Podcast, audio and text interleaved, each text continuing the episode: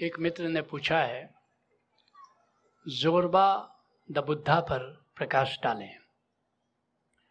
ओशो ने जिस नए मनुष्य की कल्पना की है, उसका नाम उन्होंने रखा है जोरबा द बुद्धा।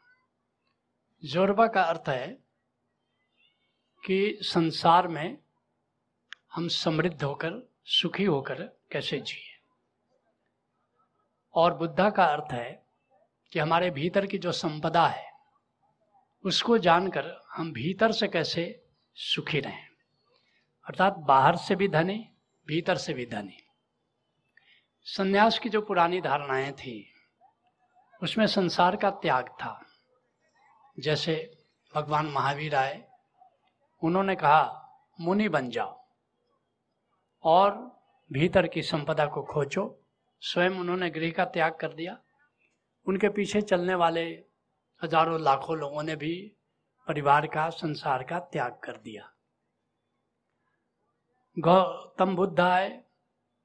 उन्होंने भी कहा कि भीतर कोई संपदा को जानना है, बुद्ध अगर बनना है तो संसार का त्याग कर दो। लाखों लोगों ने संसार का त्याग कर दिया। बुद्ध के भिक्षु बन गए। और बुद्ध के नए संस्करण के रूप में आदि शंकराचार्य आए।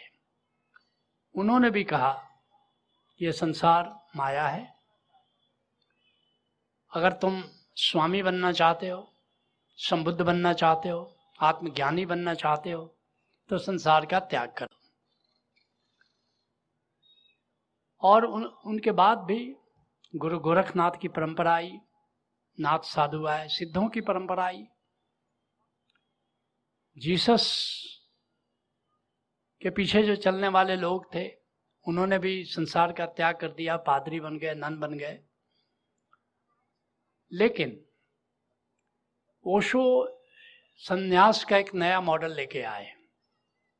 उन्होंने कहा, संसार से भागने की ज़रूरत नहीं है। संसार में रहकर जागने की ज़रूरत है। ऐसा नहीं कि पहले के बुद्ध पुरुषों ने नहीं कहा था। स्वयं शंकराचार्य ने क्या कहा था? योग रतोवा भोग रतोवा संग रतो व संग विहीना साधना में, जीवन में यह महत्वपूर्ण नहीं है कि तुम योग कर रहे हो जंगल में जाकर या भोग कर रहे हो परिवार में रहकर। योग रतो रतोवा भोग रतोवा संग रतोवा अर्थात परिवार के साथ रहते हो या संग विहीना या परिवार का साथ छोड़ देते हो, ये महत्वपूर्ण नहीं है। तो महत्वपूर्ण क्या है? ब्रह्मणि रमते चित्तम यस्या नंदति नंदति नंदति है वो ब्रह्म में चित्त रमण करता है, जिसका ब्रह्म भाव। में कहा, उत्तमो ब्रह्म सद्भाव। ब्रह्म भाव में तुम्हारा चित्त रमण कर रहा है कि नहीं? ये बात महत्वपूर्ण है। अगर तुम वशिष्ठ ऋषि की तरह, कबीर की तरह, नानक की तरह, अगर परिवार में रहते हुए तुम्हारा चित्त ब्रह्म में रमण कर रहा है, ब्रह्म की याद में, ब्रह्म के प्रेम में अगर तुम लगे हुए हो तो तुम्हारी साधना बिल्कुल ठीक चल रही है। जंगल जाने की ज़रूरत नहीं है। लेकिन मैं शंकराचार्य की, बुद्ध की और महावीर की कठिनाई समझता हूँ, क्योंकि ये ओशोधारा में हमें भी ये कठिनाई आ रही है।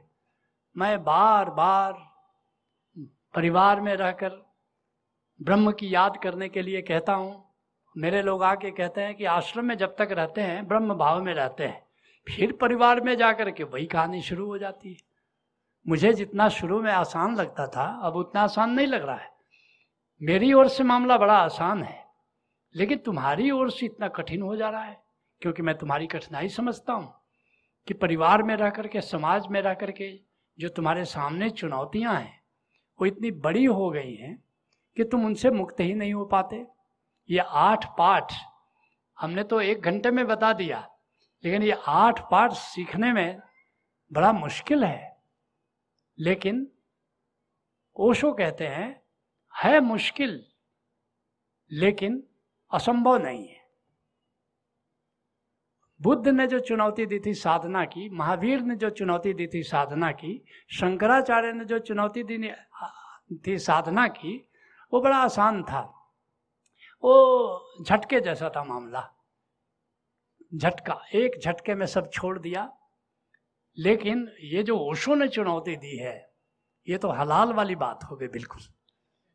बड़ा मुश्किल मामला है। लेकिन एक प्रज्ञावान व्यक्ति, एक साहसी साधक, कठिन मार्ग को चुनता है और परिवार में रह करके साधना करना ये महा कठिन मार्ग है। ये बहुत चुनौती भरा है। ये वीरों के लिए, बहादुरों के लिए, साहसी लोगों के लिए है। तभी तो रामकृष्ण परमहंस कहा करते थे, वीर साधक कहा के बोले? वीर साधक किसको कहते हैं? जिन्हें संसार मध्य था के साधना करते पारी तिनी वीर साधक। जो संसार में रह करके साधना करता है, वो साहसी साधक है। ओशो की साधना साहसियों के लिए, भगड़ों के लिए नहीं है।